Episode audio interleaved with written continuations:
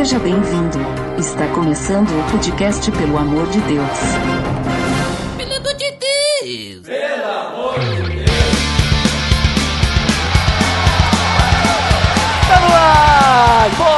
Podcast, pelo amor de Deus! Eu sou Ed The Drummer e hoje eu estou com alguns convidados pro tema de hoje. Primeiramente, direto dos Piacast, Juliana! Oi, pessoal, tudo bem com vocês? Tudo bem! E não só a Juliana, temos aqui nos visitando hoje, mas também lá do Resistência Podcast, o Rodrigo, host! Fala aí, galera. Prazer estar aqui de novo. Muito obrigado pelo convite. É, mas hoje não é o host, né? Hoje eu sou o host. É, verdade.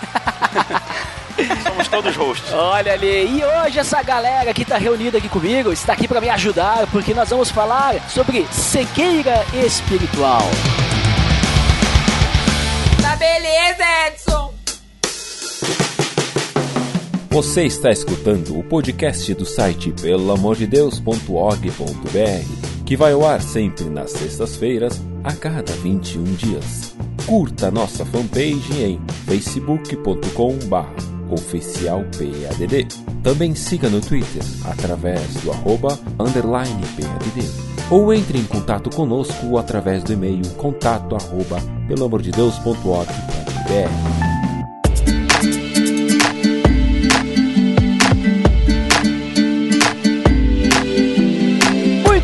pessoal. Como comentado, então, hoje vamos falar sobre cegueira espiritual. Né? Vamos falar sobre esse assunto que às vezes o pessoal comenta o termo, talvez algumas pessoas não entendam a profundidade, ou talvez o nosso ouvinte nunca ouviu falar sobre esse termo, né? Cegueira espiritual. Então, por isso acho que é importante, de início, nós conceituarmos o que seria cegueira espiritual. Quando a gente fala sobre isso, o que a gente está querendo dizer? Que gira que é essa, né? O que se refere a cegueira espiritual? Quem é que pode começar o nosso papo aí trazendo o conceito disso? Bom, no meu ponto de vista, a cegueira espiritual é a incapacidade do ser humano de enxergar a realidade espiritual, as coisas de Deus, a própria glória de Deus da forma correta, né? Uhum. A gente não perceber algumas coisas que acontecem no nosso entorno, não, não enxergar o aspecto espiritual disso. Tipo, seria ver, mas não ver ao mesmo tempo. Sim. Digamos, seria algo. É como se, por exemplo, assim, a gente tivesse espiritualmente um tipo de olho, um tipo de visão, mas quem é cego espiritualmente não enxerga essas coisas. É mais ou menos isso que tu quis dizer. Sim, é uma. como se fosse a limitação da cegueira física, né? A pessoa que não tem o sentido da visão, ela percebe a realidade por outras formas, mas não é uma percepção completa, porque pela falta da visão, ela não consegue enxergar o todo e acaba que o aspecto espiritual também isso dá para fazer uma certa analogia aí, né? Porque a gente vê às vezes, a maioria das vezes a gente vê o aspecto material, o aspecto terreno das coisas que acontecem à nossa volta, mas a gente não vem por padrão com a capacidade de enxergar o peso espiritual disso, né? O aspecto espiritual disso. Uhum. Mas aí, a cegueira espiritual, vamos ver, ela seria algo específico de alguém que tem alguma fé? Por exemplo, seria a cegueira espiritual estaria atrelada apenas a, ao cristão? Digamos assim, um cristão que está iniciando a caminhada, ou pode ser para qualquer coisa, ou a cegueira espiritual é de alguém que não é cristão, sabe? É, é, em que sentido, se a gente fosse de, colocar de uma forma mais prática, a cegueira espiritual apareceria assim? Ah, eu acredito que seja uma, uma característica da humanidade. Não, não de um grupo específico de seres humanos, não de, um, de uma cultura ou de um grupo de fé. Uhum. Eu acredito que a princípio seria uma característica da humanidade, mas. Tipo assim, seria algo. Qualquer pessoa que não consegue enxergar a Deus né? Apesar de escutar ou mostrarem Deus para essa pessoa, ela não tem essa capacidade de ver, ela seria cega espiritualmente, vamos dizer assim. Uhum, sim. E pra ti, Rodrigo, tu concorda com isso ou tu tem talvez algum exemplo diferente? Qual a tua percepção sobre o conceito da cegueira espiritual pra gente poder conversar sobre o assunto? Bom, cara, tem um ditado popular que diz que o pior cego é aquele que não quer ver, né? Ah, a gente tava fazendo uma, vocês estavam fazendo uma correlação entre a cegueira física, né, a pessoa que tem essa deficiência visual e a questão espiritual. A pessoa que é portadora de uma deficiência visual de nascimento ou por trauma, né, que seja, ela não tem opção. Ela não é assim porque ela quer né? A gente traz para o lado do, do, cristão. Eu penso que o cristão que sofre de cegueira espiritual, de repente, na melhor das hipóteses, uma miopia espiritual, ele tem sim onde encontrar cura para o problema dele, né? E é sobre isso que a gente vai conversar aqui ao longo desse programa. Mas uma definição assim bem pessoal a respeito da, da cegueira espiritual, eu diria que é o estado que impede a criatura de conhecer qual é a real vontade do Criador né, e assim exercer plenamente seu chamado. De uma forma mais ampla, serve para qualquer pessoa né, da, da, humanidade que não conheça Deus. Mas eu acho que ela pesa mais pro, pro religioso, pro cristão, para quem tem alguma fé, porque são pessoas que afirmam conhecer a Deus e conhecer qual é a vontade de Deus. Eu acho que isso aí já eleva um pouquinho o parâmetro né, e a responsabilidade da questão, na minha opinião. É interessante isso aí que tu comentou, porque agora eu pensei num, numa outra posição, não segredo espiritual espiritual, né? Mas entender essa uma, uma, outra analogia, assim, que se a gente pensar, por exemplo, um pai e um filho, né? Até porque tu é, tu é pai, né, Rodrigo? Então sim, tu sim. tá tendo esse relacionamento aí de pai e filho. Então, por exemplo, assim, o pai, ele vai saber o que é melhor pro seu filho,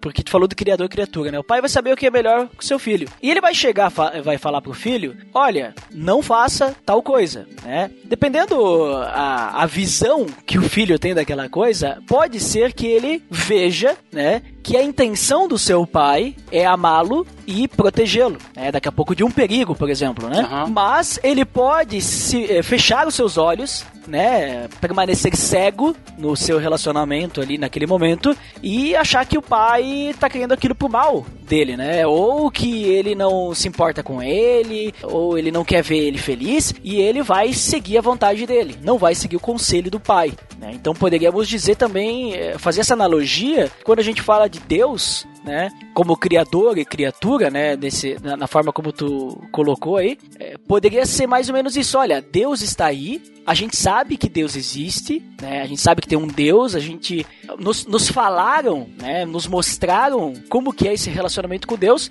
mas por estarmos cegos espiritualmente, nós decidimos então não enxergar. E acho que é legal então o que tu comentou, que cego é aquele que não quer ver, né? O pior cego é aquele que não quer ver, uhum. porque a gente escolhe não enxergar. E aí que é o perigo da cegueira espiritual, creio eu. Não sei se mais ou menos isso que eu falei encaixa ou eu viajei agora. Ah, eu acho que encaixa. Eu só queria ressaltar assim, dentro do que você falou, a questão da criatura e a questão do filho, né? Todos somos criaturas, mas uhum. alguns a partir do momento em que Deus se revelou a nós passamos a ser filhos. Então, assim, por isso eu, eu acho que, que são realmente duas, é, como é que eu vou dizer, duas categorias de pessoas, criaturas e filhos. Com certeza. E eu acho, continuo acreditando que a responsabilidade por o filho é maior, porque ele sabe quem é o pai dele, né? Ele se pressupõe que ele deveria querer conhecer a vontade do pai, confiar no pai, né? Enfim. Então nós poderíamos dizer então que cegueira espiritual, ela pode, né, não que ela vai, mas ela pode atacar todas as pessoas, que nem a Juliana trouxe. Porém, né, nós temos aí aqueles que são criaturas, ou seja, que não são os cristãos, né? Que esses aí são cegos espiritualmente, não tem o que fazer, e tem aqueles que já são filhos, mas muitas vezes fecham seus olhos. Uhum. E cegueira espiritual, então, não sei se vocês vão concordar com esse conceito, cegueira espiritual, então seria essa incapacidade, ou melhor, incapacidade não, não, não é a palavra correta, mas é essa má vontade, né? Não querer ver o Criador, né? Não querer ver o Pai, não querer ver aquilo que Deus tem preparado, não querer ver ver Deus trabalhando em sua vida, né? Por mais que a pessoa, caso seja filho, já conheça, já tenha, já saiba como é. E claro, se não for filho, daí então é, ela está cega por default, né? Por padrão, né? Até que alguém mostre e ela decida, não, não, quero ver mesmo. Podemos trabalhar dessa forma? Você pode ver que normalmente não se usa o, termo cegueira espiritual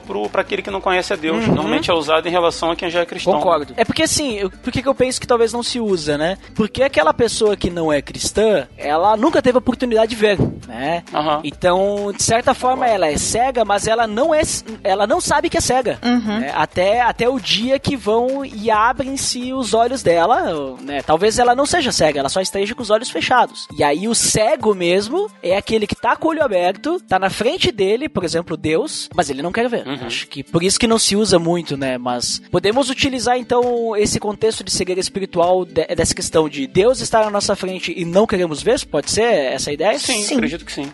Uhum. Então, falando sobre isso, vocês veem na Bíblia esse tipo de situação ocorrendo? Talvez de alguém estar cego espiritualmente, ou alguém abrindo seus olhos e passando a ver porque estava cego antes? Vocês veem algum exemplo? Acho que o mais o mais emblemático de cego espiritualmente que passou a ver é o próprio, o próprio apóstolo Paulo, né? Porque ele até teve um episódio de cegueira física para representar essa, essa mudança de, de ponto de vista dele aí, de passar a enxergar. Aham. Mas tem, tem vários outros, mas eu acho que o mais o que mais me chama atenção é o do, do apóstolo Paulo, do, do que aconteceu com ele. né? Sabe que é até interessante que tu citou Paulo, porque outro dia eu tava num encontro de discipulado, né? E o que eu vou falar aqui eu posso falar porque eu vou falar sobre a Bíblia, não sobre o, o acompanhamento, né?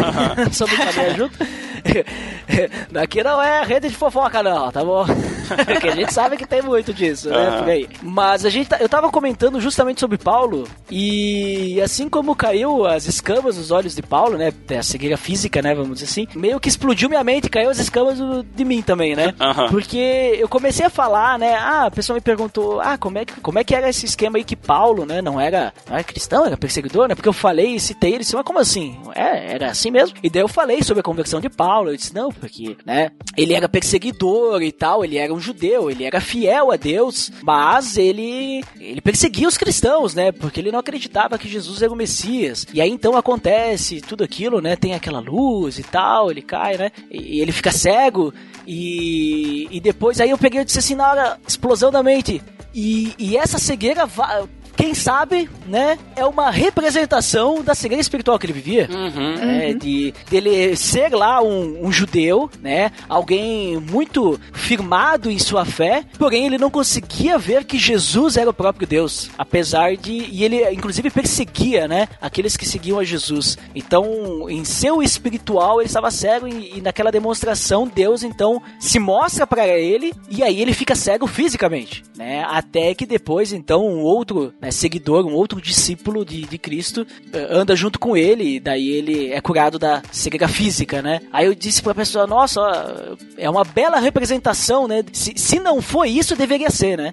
o motivo dele ficar cego, né? Aquela velha história, se não tá na Bíblia, devia estar. Sim, e Deus poderia ter curado ele, sem, sem escamas, sem nada, né? Podia ter simplesmente curado, né? Mas houve aquela manifestação física, né? Para que as pessoas vissem e fosse registrado, né? Interessante mesmo. Claro, é porque assim, poderia simplesmente ter aparecido perante o Paulo lá, ele ter tido aquele eh, conhecimento, aquela transformação e não ter tido, nada físico, né? Mas houve essa cegueira física, para que pudessem perceber que houve algo realmente transformador na vida dele, né? Que transformou até fisicamente. Mas é, eu quis citar isso porque eu, eu, eu mesmo fiquei emocionado.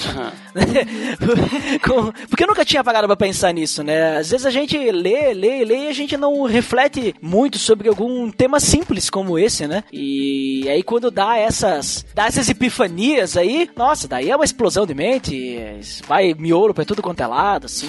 É, é bacana, tem é que bacana. limpar tudo. Mas e pra ti, Rodrigo, tu, tu vê algum exemplo aí, que não seja Paulo agora, né? Te coloquei aí Olha, cara. uma saia justa aí. De uma forma assim, de uma forma assim mais ampla, a gente vê que Jesus falava muito, né, sobre essa questão de ter, ter olhos e não ver, né? E a gente estava trazendo essa questão da, da cegueira espiritual pro lado do- dos religiosos, né? E você vê que os religiosos era aquele que Jesus mais batia, não literalmente, claro, né, mas Claro. batia no sentido de criticar muito, né? Então, assim, nós temos os religiosos que eram ou são, ainda hoje em dia, nos pretensos conhecedores do Deus de Israel, aqueles que dizem saber qual é a vontade de Deus e que se tornam aptos a conduzir outras pessoas até esse conhecimento, né? E falando da questão da religião, a religião é uma faca de dois gumes, porque quando a, quando a religião é vivida sobre uma, sobre, na verdade, uma base bíblica sadia, honesta, ela é a ferramenta que, ou uma das ferramentas que vai auxiliar a gente no crescimento espiritual, no conhecimento crescente daquilo que é a vontade de Deus para nós, beleza? Mas em contrapartida, a religião ela pode ser perigosa quando ela deixa de ser a ferramenta e se torna o fim em si mesmo. Isso falando dos religiosos.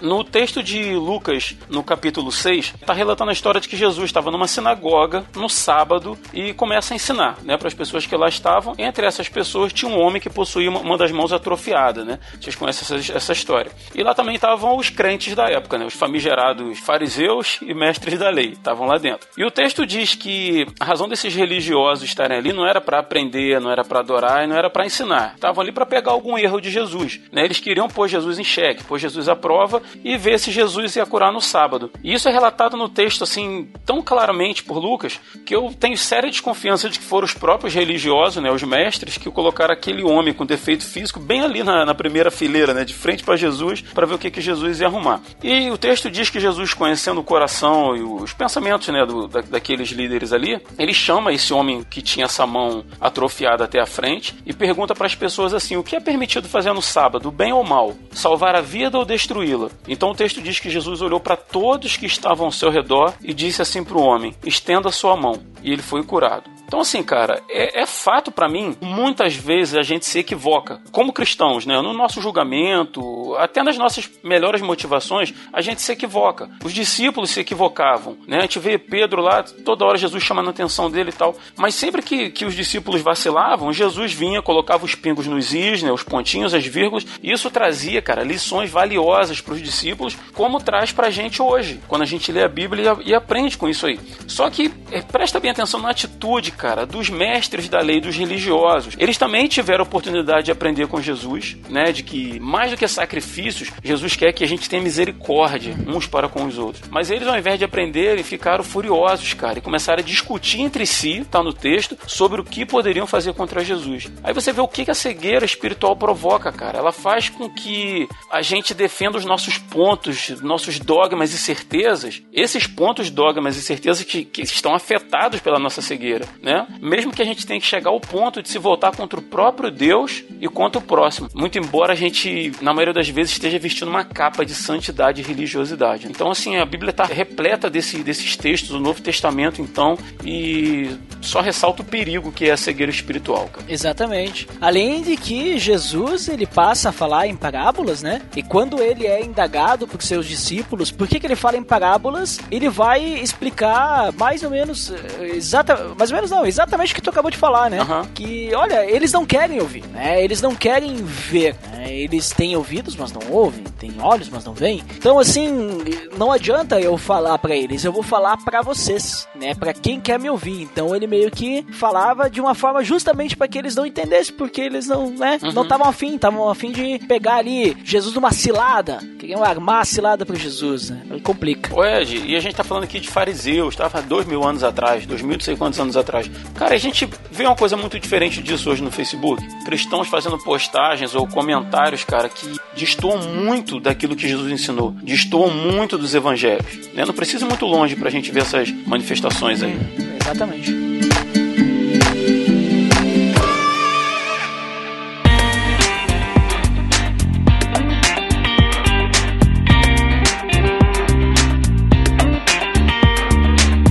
Bem, pessoal, então a gente conversou ali no início um pouquinho sobre o que, que a gente entende por cegueira espiritual, pra gente falar a mesma linguagem, né? Até pra quem tá ouvindo a gente, se nunca ouviu o termo, poder entender do que a gente tá falando, o que, que a gente tá querendo dizer com esse cegueira aí espiritual. E até vimos aí que a Bíblia, ela já nos dá uma ideia de alguns exemplos, né? De alguns acontecimentos de cegueira espiritual, né? Seja de religiosos ou de outras pessoas. E a questão agora, como é que isso influencia pessoa, né? E o que que isso faz com a pessoa? Qual que é o problema da cegueira espiritual em si? Eu sei que, pelo que a gente falou já da Bíblia aí, a resposta, ela é muito óbvia, né? Uhum. Mas, às vezes, é importante colocar os pingos nos is. Sim. Né? Até porque, quando Jesus fala o negócio lá pros fariseus, mesmo Jesus explicando exatamente as coisas, eles não quiseram ouvir, né? Então, só a gente falar ali por cima não é importante. Temos que colocar os pingos nos is. Então, como é que a cegueira espiritual vai atingir as pessoas? Por que, que a cegueira espiritual é um problema pro cristão e para qualquer pessoa que quer seguir a Deus? Eu vou muito na linha do que o, do que o Rodrigo falou da questão de do problema maior da cegueira espiritual ser a pessoa não querer enxergar o que está diante dela, né? E assim, porque a, cegueira ela tá muito ela tá muito ligada àquilo que aquilo que a gente realmente gosta, assim, aquilo que a gente realmente ama, lá no, no âmago mesmo do nosso ser. Porque aquilo que a gente que a gente ama acaba definindo as decisões que a gente toma, os rumos que a gente toma, né? E como consequência reflete, né? Isso é, reflete nas nossas ações, reflete naquilo que a gente fala e no, nos, nos direciona ou para um caminho de luz ou para um caminho de trevas, né? Então, acho que assim, as nossas vontades, os nossos desejos, eles se eles não forem transformados, eles vão nos direcionar para um caminho de trevas. E aí, sem iluminação e sem a vontade de querer sair desse ambiente para realmente passar a enxergar, aí não tem, não tem muito mais o que ser feito, porque tudo que já Deus já colocou a nossa disposição o melhor que ele tinha. E muitas vezes a, a gente vê as pessoas voluntariamente virando as costas para isso porque elas preferem, porque é mais confortável para elas ficar no escuro, ficar na vida ali que, é, que elas sempre viveram, sem, sem muitas transformações, sem muitos incômodos, porque querendo ou não, a luz incomoda. Uhum. E às vezes, Juliana, não é nem uma mudança de, de, de comportamento, mas talvez de certezas porque eu fui criado na igreja, né, desde pequeno, meus pais eram cristãos. Então tinha coisas que eu achava no passado que hoje eu considero um absurdo, porque a, a gente vai mudando, a gente vai crescendo, a gente, mas para isso precisa haver uma busca. Uhum. Né? Não dá para você ficar sentado né, com, a, com, aquela mesma certeza a sua vida inteira, sem buscar na palavra, ver se aquilo é verdade, se é assim que funciona, buscar uma interpretação diferente, né? Uhum.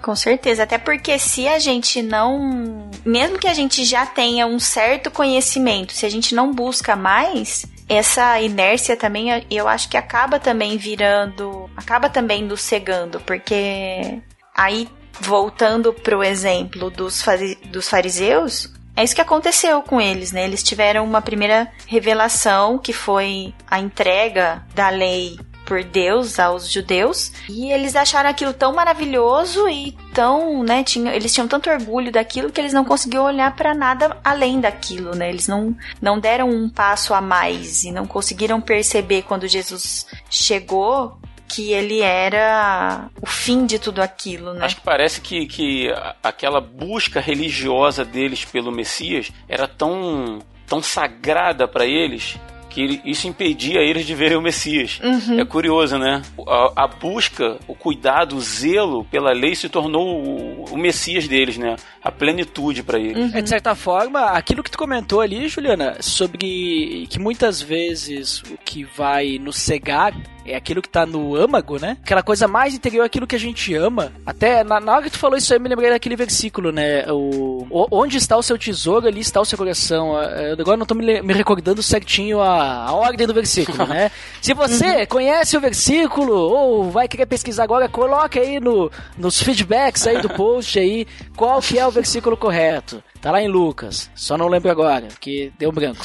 Mas, é interessante ali que, por exemplo, ali, vocês falaram dos fariseus agora de novo, né? O que fazia com que eles não enxergassem ao Messias, a Deus, era o fato da lei, né, ser algo muito importante para eles. Muitas vezes, isso que é o que a gente ama, que tá no nosso anterior, pode ser a, algum familiar, né? Pode ser um, tipo, um cônjuge, assim, né? Uhum. Que vai nos cegar, né, para Deus, porque não, vou fazer tudo que o meu marido ou que minha esposa quiser que eu faça, e daqui a pouco, se essa pessoa não é cristã, porque talvez eu casei antes e tal, isso vai influenciar na minha vida com Deus, por exemplo, né? Pode ser talvez algum vício. Então aí a gente já começa a abrir o leque para um monte de coisa que nos afasta de Deus, né? E acaba nos cegando. Porque assim, algo que só nos afasta de Deus é algo que, vamos dizer assim, dá para contornar. Agora, quando começa a nos cegar, ou seja, a gente não consegue mais ver a Deus porque a gente tá tão focado naquilo, a gente tá tão vidrado naquilo, a gente não consegue desviar os olhos, a gente nem quer, né, tirar o foco daquilo, porque é aquilo que a gente mais quer. Aí começa a complicar porque por mais que Deus envie seus mensageiros, né, ó, falando aqui uns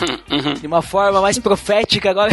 Oh, não, mas por mais que Deus, tipo assim, sei lá, venha alguma pessoa aí da tua igreja falar contigo e dizer, ó, oh, você está desviando, não vai dar bola para essa pessoa. Porque tu tá cego, né? Tá, tá cegado ali. É, porque aquilo é muito mais importante. É como se tivesse algo que estivesse te hipnotizando. E aí eu começo a perceber que essa cegueira espiritual acaba ficando mais perigosa ainda uhum. do que um simples pecado que eu caí aí, né? Ah, caí no pecado. Não, porque essa cegueira ela vai me fazer com que não apenas eu continue no pecado, mas eu nem queira voltar para Deus, né? Nem queira ver a Deus, uhum. né? que, que, tu, que, que tu pensa sobre essa, é, essa questão aí, Rodrigo? Olha, primeiramente eu queria dizer que, sendo sincero aqui, eu, tem hora que eu me compadeço um pouco dos fariseus, cara. Porque eles entraram pra história como sinônimo de hipocrisia, cara. Assim, é, é, é muito ruim, né, cara? Coitado dos fariseus. Podia ser pior, né? Tu podia ser Adão, que entrou pra história como o cara que fez todo mundo ficar no pecado. É, né? o... Verdade. Foi o primeiro pecador. Ou secularmente falando, vamos supor que você fosse da família Hitler, carregasse o sobrenome Hitler, né? Deve ser uma coisa é. bem pesada também. É, mas pensa só Adão, o fariseu e Hitler só existe por causa de Adão. É verdade. Tudo é culpa de Adão. Olha ali o peso.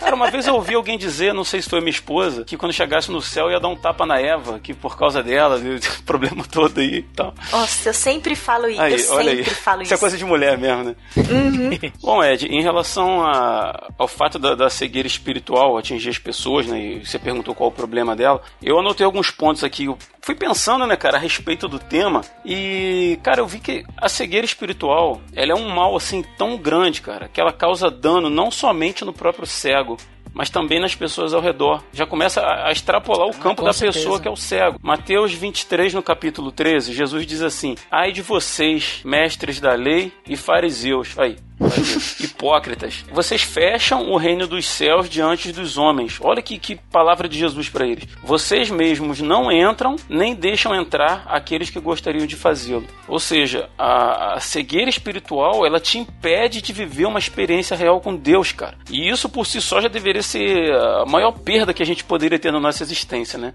Mas ela faz também com que. Eu, estou usando muita gente, mas porque a gente não, não tá livre disso, né, cara? Uhum. Todos nós estamos sujeitos se a gente não observar. Mas a, a cegueira espiritual, ela faz com que o, o, o cego espiritual, o cego espiritualmente, coloque fardos, cara, na, na, nas costas, na vida de outras pessoas. Porque o cego espiritual, ele tem uma imagem distorcida de si mesmo, para bem, né? Ele, ele é aquele que diz, ó oh, Senhor, obrigado porque eu não sou como aquele pecador. E ao mesmo tempo ele cria uma imagem distorcida do outro, só que para pior. É aquele que diz, você nunca vai ser salvo porque você ouve música do mundo, porque você não jejua como eu, né? Porque você não dá o trízimo assim como eu, porque você se divorciou porque você fez, porque você aconteceu, porque o seu passado. E tem um terceiro ponto que a cegueira espiritual, cara, isso aqui eu considero das mais graves, cara. Ela faz com que você se torne um empecilho à anunciação do evangelho. Ela faz com que você se torne uma pedra de tropeço para a anunciação do reino de Deus, cara. Você deixa de ser um agente da graça e passa a ser um agente da desgraça. Então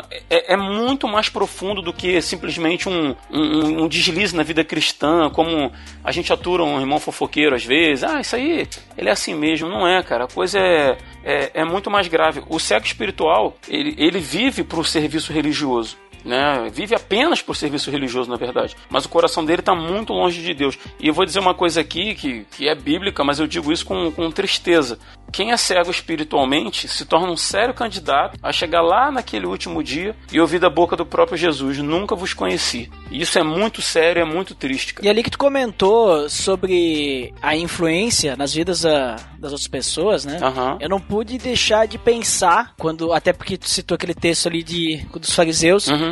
É, de pensar em liderança, né? Então, a gente, será que essas, esses caras aí que estão na frente de igrejas, Uhum. né, levando pessoas pra seguirem heresias, Exato, né, pessoas pra longe de Deus? Será que daqui a pouco, em alguns casos, porque não, não vamos julgar também, né? Mas pode acontecer ali ter muitos casos que os caras estão fazendo aquilo por maldade mesmo, né? Mas será que não pode ter algum caso que o cara é- tem uma cegueira espiritual aí Sim. e ele tá, tá tipo o fariseu, né? O fariseu ele achava que aquilo era o mais certo possível, Aham. era o melhor e levava os outros assim também. Né? Será que essa pessoa também não pensa assim, ah, você precisa aqui dar o dinheiro, não sei o que, isso, aquilo, daqui a pouco pode ter pessoas que estão ali no meio que só o que elas precisam é que alguém vá lá e tire as escamas dos olhos delas, né?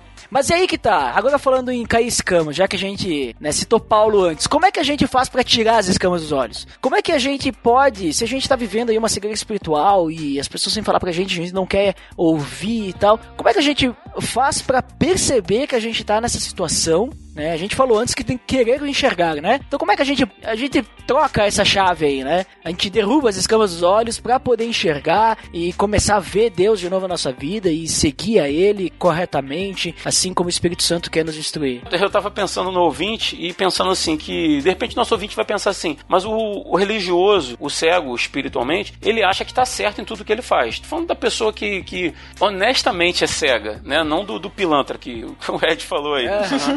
Então me veio à cabeça uma pergunta, então como que eu sei se eu também não sou um cego espiritual? Olha ali, hein? Importante. né? Como eu faço pra saber se eu tô andando e agindo de acordo com aquilo que Deus espera de mim? E pensando a respeito disso, cara, eu cheguei à conclusão de que uma boa forma para que você mesmo responda essas questões é dizer de forma sincera em que lugar você tem buscado o abastecimento, o renovo, a orientação para sua vida espiritual. Aí eu te pergunto, é em homens? Em líderes de igreja? É nas suas próprias convicções pessoais ou nas nossas próprias convicções pessoais? Todas essas coisas que eu citei, elas podem ser muito úteis, desde que elas passem pelo crivo da palavra. Nada substitui a palavra. Então você que está ouvindo a gente aí, você quer ver? Você quer realmente ver, quer enxergar? Então pega a sua Bíblia, ora, pede orientação a Deus, pede para que Ele se revele a você. Então abra, por exemplo, aí no livro de Lucas, que foi a minha primeira citação nesse episódio e que por acaso é um livro que eu, tô relendo agora dos Evangelhos, e começa a ler com zelo, com atenção, tirando aquelas pré-definições que você ouviu de quem quer que seja, né? Como se você estivesse lá assistindo aquilo que está acontecendo. Aí você vai ver como é que Jesus tratou os religiosos hipócritas, mas cheios de certeza. Você vai ver como é que Jesus restaura, como que ele se assenta com pecadores, como que ele trata o adúltero com amor, como que ele anuncia as boas novas do reino de Deus, como que ele repreende e ensina os seus discípulos, né? E são lições que a gente tira diretamente para nós, como que ele está mais preocupado em curar, em amar e salvar do que em cumprir ritos de religião. Então, assim, você que está ouvindo a gente aí, está ao seu alcance fazer autoanálise daquilo que você carrega como certezas imutáveis na sua vida cristã, na sua vivência cristã. É pela palavra. Você quer ver? Então veja. Tá aí para você ver. E pra ti, Juliano, também crê que a palavra ela é suficiente, digamos assim, essencial para que as pessoas po- possam conhecer e ver a Deus em suas vidas? Com certeza. Assim, como eu falei no começo, né?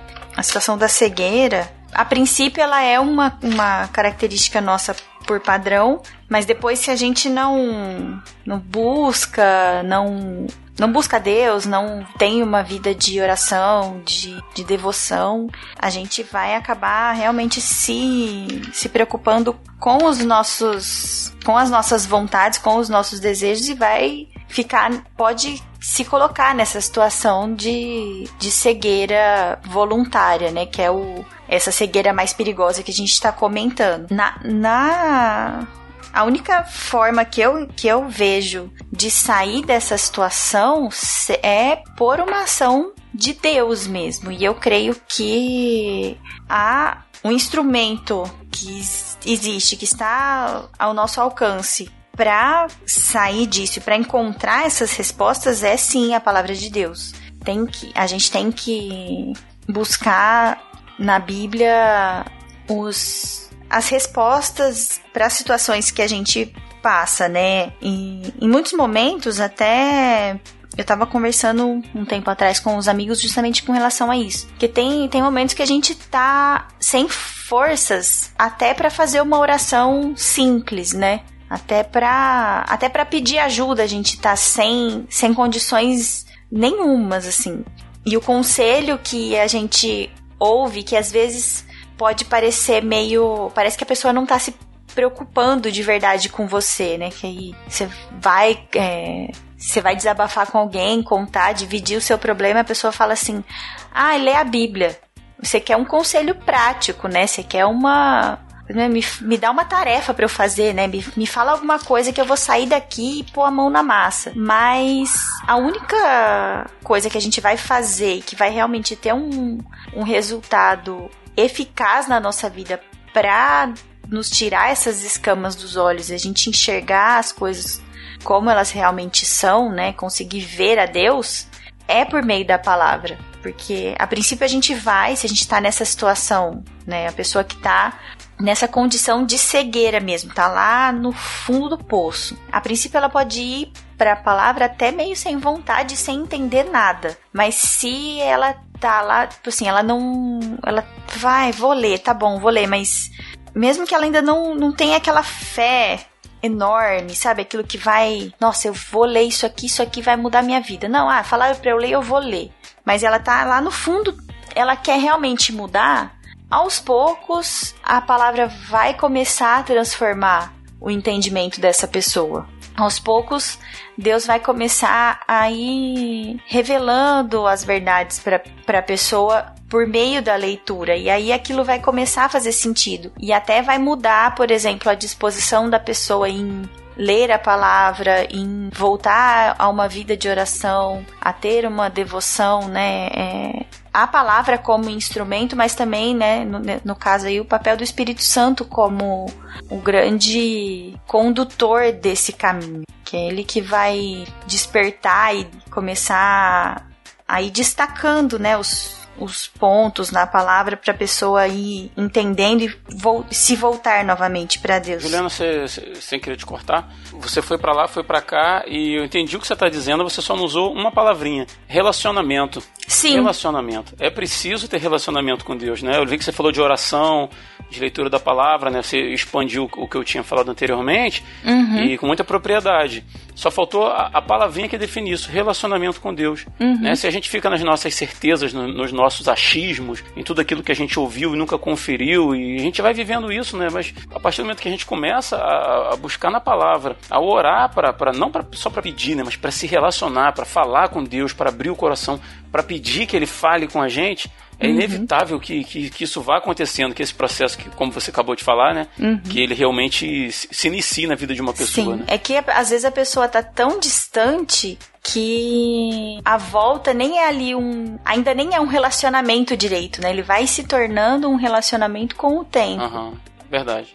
Mas eu entendo o conceito. Realmente é o a buscar ter um relacionamento mas esse movimento, né, de se de se colocar em contato com a palavra, o, uhum. o pontapé inicial sim, sim, ali, sim. aí depois o relacionamento veri, viria quase que naturalmente, num, né? Numa segunda fase, uhum. é. E aí o que acontece no pós aí? Por exemplo, vamos fazer um exercício aqui rápido, só para dar uma resumida aí pro nosso pro nosso nobre amigo e ouvinte que está nos escutando até esse momento, esse tema aqui muito interessante. Temos aqui o exemplo eu, né? Por exemplo, eu sou um cara aí que fala de Jesus para mim, comecei a frequentar a igreja e eu já estou lá há vários anos. Estou há muitos anos. Uhum. E, e só que assim, nunca ninguém me acompanhou, né? Nunca ninguém andou junto comigo pra me mostrar tudo certinho e tal. Então, para mim, ser cristão é ir na igreja no domingo, daqui a pouco andar com algum grupo, se for tiver algum grupo pequeno na igreja, ou simplesmente ir nos eventos que tem, que convidam, né? É, ir lá no meu trabalho e não mentir, Uhum. né? Não fazer coisa errada.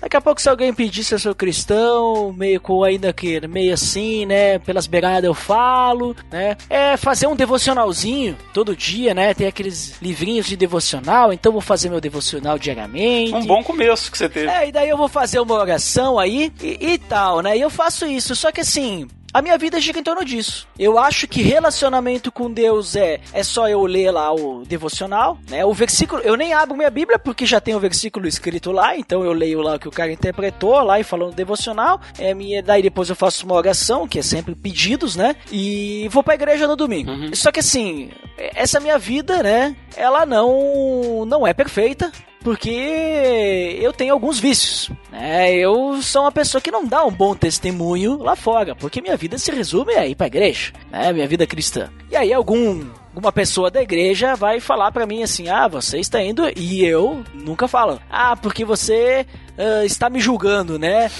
Tira a trave do teu olho primeiro. Aham. Né? Começo a pegar os versículos lá da, da minha caixinha de promessa e fico jogando pro cara. Porque você é jogador aí, se você é um hipócrita, não sei o que, porque olha que, né? Ou seja, eu não aceito autoridade de ninguém na minha vida, porque eu sei o que eu estou fazendo. E aí, de repente, algum dia, algum irmãozinho aí, com muito amor, vem falar pra mim, e em vez de falar alguma coisa, ele me recomenda, ah, tu já leu tal coisa aí na Bíblia e tal, e aí ele resolve caminhar junto comigo e me mostrar a Bíblia, né, ler a Bíblia, não um devocional, né, que nem o Rodrigo falou antes de ler coisas só de homens, né, escrita por homens, mas ler, ler a Bíblia, e aí a gente começa a ler lá, por exemplo... A Bíblia foi escrita por homens, né? É, mas inspirado pelo Espírito Santo. O livro de devocional não foi inspirado. Nem a pregação lá da igreja foi inspirada pelo Espírito Santo. Se o pastor não usar a Bíblia em tudo que ele falar, hein? Olha bem. Verdade, verdade. Se ele ficar contando piada, a piada não é inspirada pelo Espírito Santo, tá bom? Ih, rapaz. É, Stand-up olha ali, gospel aí sentiu agora, hein? É, olha só. Não, mas ficou a crítica aí no ar, aí, né? Se fosse uma, Porque se fosse uma resistência, eu falava tem. o nome do, do stand-up. Aqui eu não vou falar, não, que aqui eu sou um gentleman. É, é, que eu também não, não sei de quem tá falando, mas é isso aí, todo mundo entendeu. Mas então assim, aí o cara começa a andar, a gente começa a estudar, sei lá, começamos a estudar 1 João, é, fala do amor de Deus, aí a gente estuda juntos, vamos lendo em casa, e aí as escamas começam a cair dos olhos, que eu começo a perceber que Deus, ele é um Deus de amor, e eu tenho que amar o meu próximo, e não simplesmente viver uma vida individualista como eu vivia. E aí eu começo a perceber, então, né, eu começo a ver a Deus agindo em minha vida e agindo nas pessoas ao redor que até então eu nem percebia. E eu começo a aceitar até mesmo o que o cara vem falar. E agora? Como é que fica a minha vida como é que era antes? Né? Tudo que eu vivia e eu percebo que, nossa, eu estava vivendo uma vida longe de Deus, uma vida de pecado. Deus vai me perdoar por isso? E também, agora que eu estou vendo, mudou alguma coisa? Agora, nossa, meus, meus problemas acabaram porque Deus é um Deus tabajara, né? Então tá tudo solu- solucionado. E agora, como é que fica? Olha, cara, boa pergunta que você fez aí, cara. Vou deixar exemplo aqui de duas pessoas, dois casos rápidos aqui para não estender muito o programa, que em algum momento agiram como cegos espirituais, beleza? E vamos ver como é que essas pessoas solucionaram o problema delas. O primeiro exemplo é de um homem que traiu Jesus. Ele vendeu Jesus por 30 moedas de prata, foi tomado de remorso quando Jesus morreu, tentou devolver o que ganhou, foi lá nos mestres da lei e falou assim: ó, pequei porque eu traí sangue inocente tentou levar o dinheiro que ele recebeu. Ele ouviu dos religiosos assim: o que, que, que eu tenho com isso? A responsabilidade é sua, você que vendeu. Então, movido por uma, uma culpa do tamanho do planeta Terra, esse pobre coitado foi lá e se enforcou. Judas. O segundo dizia amar Jesus, dizia que jamais abandonaria Jesus, Pedro. Ele ouviu da boca do próprio mestre assim: antes que o galo cante, três vezes você vai me negar. E foi assim que aconteceu, né? E Pedro sentiu a dor de ter negado, de ter abandonado aquele que anteriormente havia sido reconhecido pelo próprio Pedro como o Cristo, o Filho do Deus vivo, por revelação dos céus. Após a morte de Cristo, após a morte, Jesus foi lá sepultado e tal. o- Pedro, desesperançado, voltou para o ofício antigo dele, voltou a ser pescador. E a Bíblia diz que ele está lá no mar, pescando lá, juntamente com outras pessoas, alguns do- dos outros discípulos. E eles veem alguém na margem do, da, da praia lá, gritando para eles que ele jogar, para eles jogarem a rede do outro lado do barco. Eles jogaram, essa rede subiu, lotada de peixe. Então, como isso já havia acontecido antes, o Pedro, que estava lá no barco, que negou a Cristo, reconheceu que era Cristo que estava lá na praia, né? Já ressuscitado. E ele pula na água e reconheceu Jesus naquele desespero, eu vou para lá e tal. E quando os discípulos chegam na margem, não encontraram Jesus furioso. Encontraram ele lá sentado na areia, ao lado de uma fogueira que ele já tinha feito. Já estava assando um peixe e assando algum pão para receber bem os discípulos. Então, assim, se, se a pessoa hoje se, se reconhece nessa condição e fala, nossa, tudo que eu vivi, aquilo não serviu para nada, eu acho que todo mundo passou por isso em algum momento da vida. Só que em Jesus sempre há acolhimento, sempre tem uma chance pra gente recomeçar, sempre tem uma chance pra gente abandonar aquilo que a gente carregou, aquele mochilão pesado que a gente carregou a vida inteira como certezas,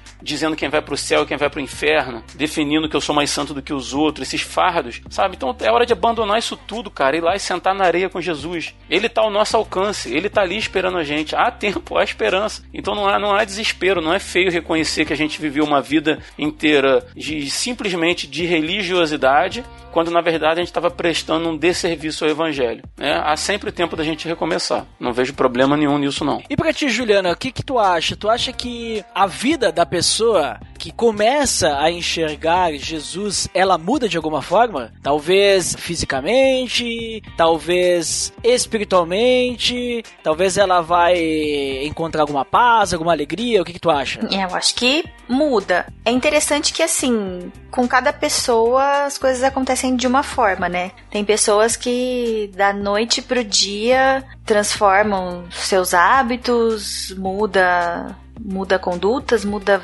muda muita coisa. E algumas pessoas tendem a ter um um caminho assim, umas mudanças mais graduais, mas sim, sempre muda. Eu acredito que muda internamente, muda muda tudo, né?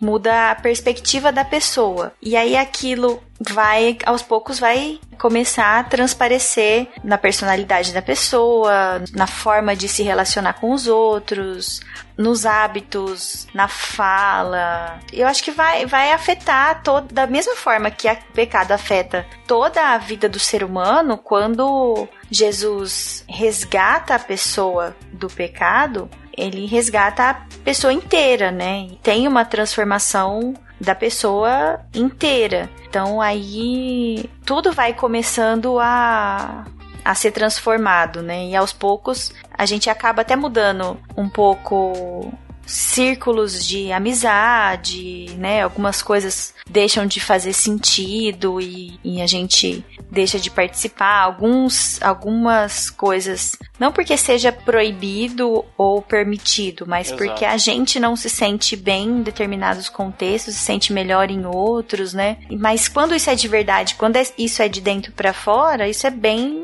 bem natural, né? Acaba sendo uma uma consequência daquilo que a gente vai buscando, desse relacionamento que a gente tem com Deus e com outros cristãos, a gente vai se moldando, né? Deus vai moldando a nossa, a nossa nova vida para um novo ambiente, né? Que é o ambiente que nós vamos é, estar na eternidade, né? Por enquanto aqui a gente está sendo transformado para ser colocado num ambiente novo. Sabe qual é a maior prova de que a pessoa pode mudar? Hum. Porque eu mudei. Eu acredito que em, Cristo que vocês dois também mudaram. Acredito que as práticas que vocês carregavam no começo da vida cristã de Uhum. vocês já não são as mesmas hoje. A gente mudou. Longe de sermos perfeitos, né? Uhum. Mas a gente mudou. Então não tenho dúvida de que Deus trabalha na vida da pessoa de, de forma a mudar pensamento, atitudes, a moral, a percepção, a cosmovisão, tudo. tudo. Até porque, assim, é que nem Paulo ele fala lá em Efésios, né? Ele diz que antes a gente vivia seguindo a vontade, né, da, da sociedade, a ordem deste mundo e príncipe do poder do ar, né, que ele fala lá. Aham. Mas é, é basicamente aquilo que a sociedade rege, né, o rumo da sociedade. Vivíamos em pecado. Mas obviamente que o cristão, quando ele começa a sua vida, ele vai ter sua transformação, mas às vezes a questão da cegueira pode atingir em mais, mais tempo de caminhada também. Aham. Porque ela não consegue perceber, ela cai numa zona de conforto, ela se deixa levar. Mas eu acho interessante,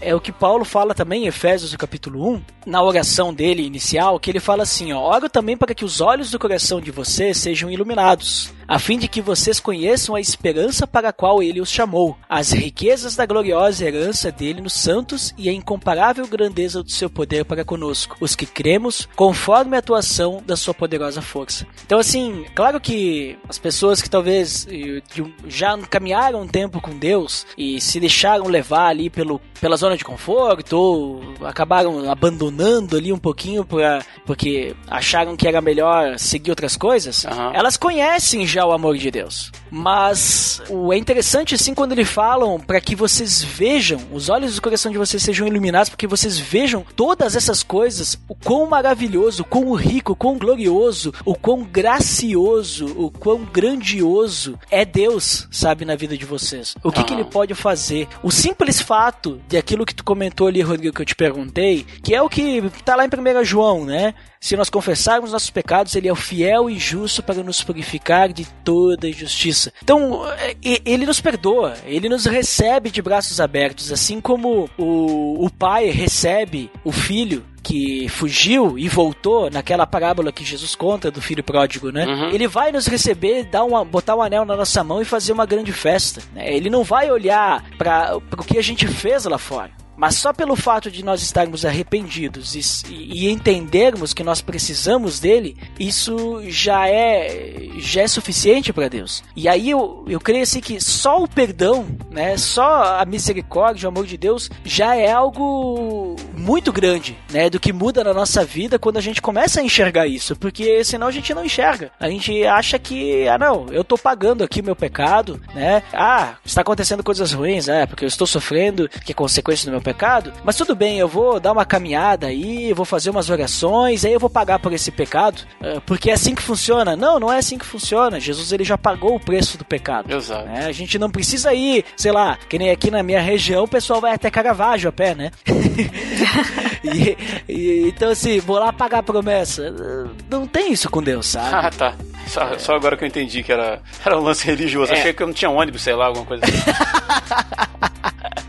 Não conheço o Caravaggio, cara, não conheço. Não, mas é, é, que tem o pessoal que sobe escadaria de igreja de joelho, sabe? Aqui no Rio, na escadaria da Penha. No próprio, no, no meio cristão evangélico, o pessoal também quer pagar promessa, entendeu? Sim, sim. Ah, eu vou... Ah, se, se Deus me der tal coisa, eu vou fazer jejum de tanto tempo. Cara, não é assim que funciona jejum, não. É. Vou fazer jejum de Coca-Cola, igual eu já vi aí. É. É sabe? Então, assim, quando a gente passa a ver, a gente vê as coisas de uma outra forma e tudo começa a mudar, tudo começa a transformar, que a Juliana falou, por causa que a gente não tem mais uma percepção nossa, uhum. mas uma percepção do Espírito Santo, né? Uma percepção de Deus, né? A gente começa até a ver a Bíblia de uma forma diferente, a gente começa a ver o amor de Deus na Bíblia e não ver um Deus que no Antigo Testamento era ruim e no Novo Testamento é amoroso. Uhum. Essa separação quem faz é quem não lê a Bíblia sendo eh, instruído pelo Espírito Santo, uhum. né? Não consegue entender o que que, é o mesmo Deus. Verdade.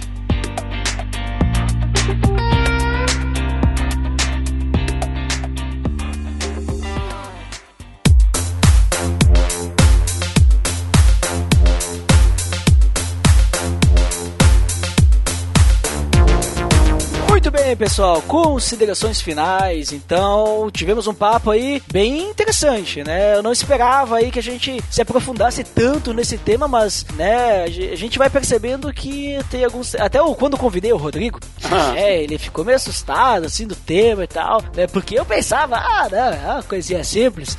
Percebi que, que é algo profundo mesmo, é algo que é sério, né? É muito sério hoje nas nossas vidas. Então, Rodrigo, aproveitando já que eu falei de ti, deixe suas considerações considerações finais aí também fala depois pro pessoal onde é que eles podem te encontrar aí. Beleza, cara. Em minha defesa, eu queria dizer o que a gente conversou em off, deixar aqui pro ouvinte, que eu sou apresentador do meu, do meu podcast. Então lá eu não falo muito, lá eu só faço graça e deixo os outros falar, né? Os convidados é que falam. Então, assim, sempre que eu sou convidado para participar de um outro podcast, é inegável dar aquele friozinho na barriga, né? A responsabilidade é grande, né? A gente sabe que a responsabilidade é grande. Mas eu queria agradecer muito pelo convite, cara. É um prazer estar aqui. Eu já digo de antemão que já na gravação tem sido bênção para mim compartilhar disso com vocês, ouvir o que vocês têm para dizer. Acredito que é o mesmo espírito que age nos três, né? Então a gente vai se, se complementando e foi muito bom para mim. Espero que seja muito bom também para quem estiver ouvindo a gente. Como o Ed já falou, eu sou do Resistência, eu sou o host do Resistência Podcast. E se o amigo ouvinte aí quiser conhecer, só ir lá em resistenciapodcast.com ou pode digitar Resistência Podcast no Spotify também, que está disponível lá. No mais, só agradecer. Prazer estar aqui com você também, Juliana. Tá? Foi muito legal gravar com você e com o Ed. E é isso. Olha ali então, link no post do Resistência Podcast para você conferir lá o podcast do Rodrigo, que é o host. É isso aí.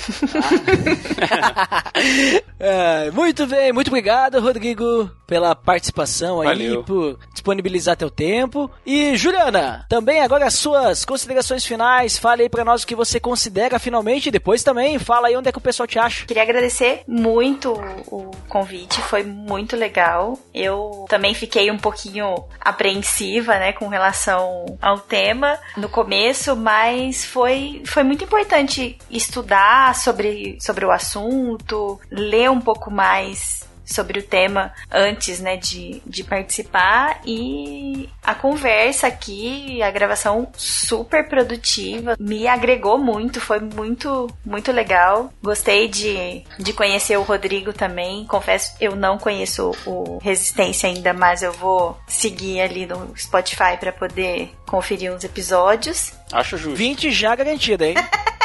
E tem que me convidar pra gravar mais, cara. Ai, ai. E é isso, pessoal que quiser me encontrar mais, eu tô, tô no Instagram, no, no Facebook, apesar que ultimamente eu ando mais no, no Instagram mesmo, e nos PiaCast. Eu tô com o Abner no, no Na Sala, que é o nosso podcast de cultura. A gente traz ali algumas reflexões cristãs sobre séries, livros, filmes, né? Tudo que é, é, relacionado à, à cultura da nossa perspectiva como cristãos. Então, se vocês não conhecem ainda, podem também seguir a gente no Spotify, no Deezer, nos, nos agregadores aí de podcast que nós estamos lá. Olha ali então, link no post de todas aí, os links aí que tu citou. E muito obrigado também, Juliana, pelo teu tempo aí, por participar aí conosco. Obrigadão mesmo. E eu também finalmente considero aí que esse episódio que foi muito bom, já comentei ali antes, né? Superou as expectativas, né? Sobre esse tema aí. Principalmente porque, que nem a gente comentou, né? A gente conversou um tema importante, né? Pra gente refletir até aquilo que o Rodrigo falou naquele momento lá. É, será que a gente não tá cego, né? A gente não tá vivendo uma cegueira espiritual? Daqui a pouco cabe avaliação, né? Uma autoavaliação de cada um aí. Aham. Pra gente analisar aí se a gente tá realmente escutando a Deus, eh, olhando para Deus apenas, né? E não seguindo qualquer outra coisa, né? Porque se a gente seguir qualquer coisa, né, a gente vai viver novamente, né, como um descrente, né? Porque a gente sabe que o inimigo, né, ele cega o entendimento dos descrentes para que eles não vejam a luz do evangelho, né? Não vejam a glória de Cristo, né? Então a gente precisa estar tá olhando sempre para a glória de Cristo. O nosso foco, né, que nem Paulo fala também lá em Filipenses, a gente tem que prosseguir sempre pro alvo, nunca desviar do alvo, senão vai acontecer que nem aquele aquele atleta lá que tava chegando lá na linha de chegada, no final ele ficou olhando pra câmera em vez de olhar pro alvo, né, que é a linha de chegada, e aí a câmera saiu na rua lateral e ele seguiu a rua lateral, em vez de tá lá no final, ia ganhar, perdeu, acabou não ganhando. né? Vacilo, hein? Inclusive, link no post aí, se você nunca viu esse vídeo, vou tentar catar aí na- no YouTube aí e botar pra vocês aí. Mas é isso aí, pessoal. Então, muito obrigado aí pra você que nos escutou até aqui. Obrigado para os nossos convidados, né? Confiram aí os podcasts deles. E pra quem fica a praga de feedbacks, até daqui a pouquinho. Pra quem não fica, então, até o próximo episódio. Até mais. Falou!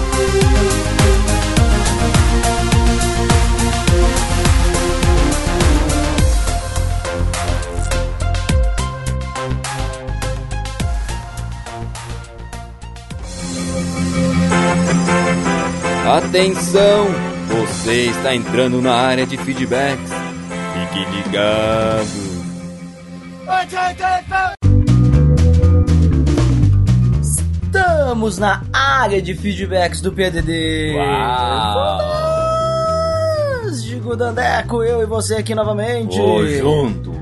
Olha só, vamos lembrar o nosso feed. Qual é? É, o feed é o pelo amor de Deus.org.br barra feed barra podcast. E você também pode nos assinar e nos avaliar no iTunes, pesquisando lá mesmo ou acessando diretamente pelo amor de Deus.org.br barra iTunes. Dandeco, nós precisamos lembrar, você já deve ter ouvido sua super voz ali no início, nosso ouvinte também, que agora a periodicidade do PADD mudou. Não é Opa. mais a cada 14 dias, agora é 21, ou seja, né, antes a gente tinha uma semana podcast, outra semana não, e outra semana podcast de novo. Agora vai pular duas, ou seja, vão ser a cada três semanas. Então é importante a gente avisar, né? Mais uma vez pra galera saber que não é trollagem, ou aqueles lá que simplesmente escutam automaticamente aquela parte lá, né? O pessoal pode pensar, ué, o que, que aconteceu? Nossa, trocou para 21 agora, como assim, né? Mas é isso mesmo, né? Aqui o, o negócio aqui é tudo voluntário e nós estamos envolvidos em outros projetos agora e precisamos de mais tempo para outras coisas, então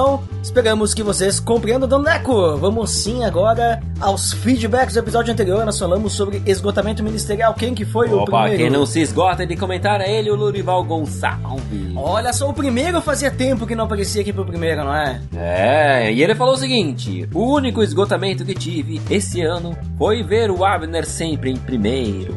Olha só, Lorival Gonçalves destronando Abner Lobo no último episódio do ano de 2018, Daneco. que homem. E na primeira área de feedback de 2019, veja só. E quem que vem em seguida? Aí vem ele, o Abner Lobo. Opa, o que que ele disse? Este ano foi cansativo mesmo. Esse podcast será para mim. Olha só, muito obrigado então, Abel Globo e Lorival Gonçalves, por vocês deixarem seus feedbacks aí na concorrência, né, do primeiro lugar. E o Abel Globo, pelo visto, tá cansado, porque, obviamente, porque foi muitas vezes o primeiro colocado da área de feedbacks, né, André? Eu acho que ele enjoou. É, mas cansa também, né, ser o primeiro, né? É, mas os, quem, os últimos serão os primeiros. E quem é o último, então? Opa, ele, o maior Spinelli. Opa, que ele disse. Graça e paz, pessoal. Nesse ano, vi muitos casos de esgotamento, alguns que levaram até ao suicídio. Mas tenho o desejo de que, neste novo ano, possamos apoiar mais uns aos outros e um Feliz Natal! Opa, muito obrigado, Maio Spinelli. Você que é uma pessoa helicopterizada, uma pessoa líder, subjetivamente qualificada, deixando seu feedback aí completo.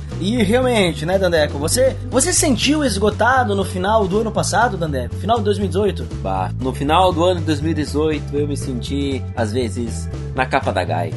Olha só, hein? Uma dica que temos aqui no sul, né? Só vai ter que botar no Google para É, descobrir vou- o que é a capa não, da gaita. Não vou nem falar mesmo, é isso aí. né? Foi um ano cansativo, né? Muitos trabalhos, muitas coisas a fazer. Mas, foi um ano né, abençoado. Foi um ano bom, né? Muitos, muitas coisas boas acontecendo por consequência, né? É, Desse olha. cansaço, né? Então, valeu a pena, mas claro, precisamos cuidar para não estragarmos nossa saúde, como falamos naquele episódio, né? E Dandeco, acho que lemos 100% de feedbacks, né? Uau, nem cansei minha voz. Porque é um ano novo, né? É, estou novinho em folha. Olha só, então o que que vem agora? Opa, as indicações! E qual é? É a do Grego Podcast, episódio 31. Qual é a missão da igreja? Link no post pra você conferir aí esse episódio do, do Grego Podcast. Fica aí a dica, principalmente pra você que está começando o ano, pra conhecer aí qual que é a missão da igreja. E vá lá, reflete com eles, lá fica a dica, muito bom. E acho que é só por hoje, né, Neco? É isso aí, pessoal. Até daqui 21 dias. Opa, então tá bom, até mais. Filho de Deus.